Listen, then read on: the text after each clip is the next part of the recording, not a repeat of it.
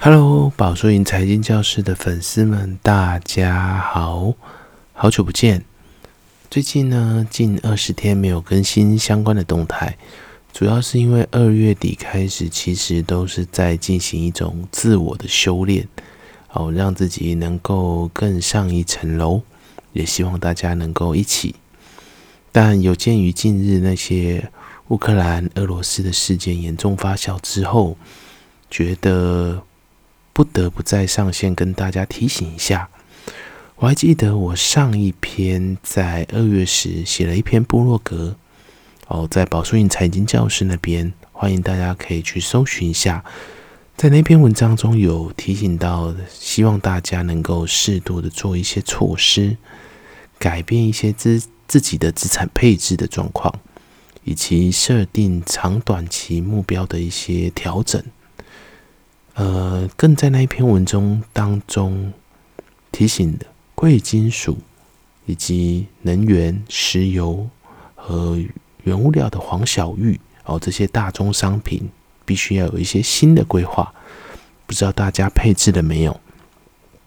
那 Break V 现在看到这些报酬率的时候，都觉得有一点像是赚到一些不义之财，也就是所谓的国难财。呃，当赚到这些报酬的时候，其实心中有一点呃愧愧不安的感觉，总觉得该要奉献出什么，所以在日前就捐了一点点善款，然后到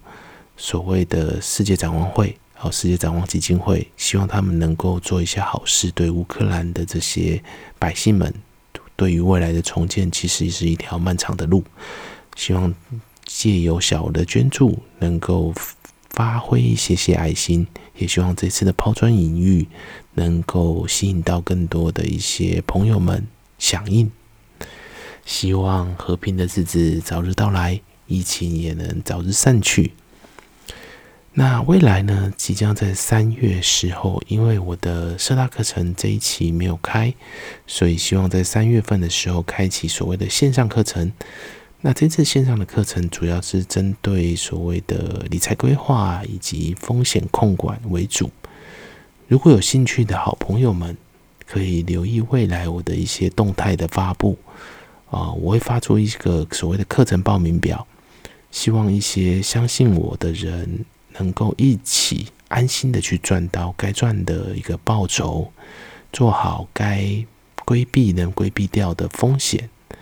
然后让这这些相信我的人能一起好，一起老，一起好到老。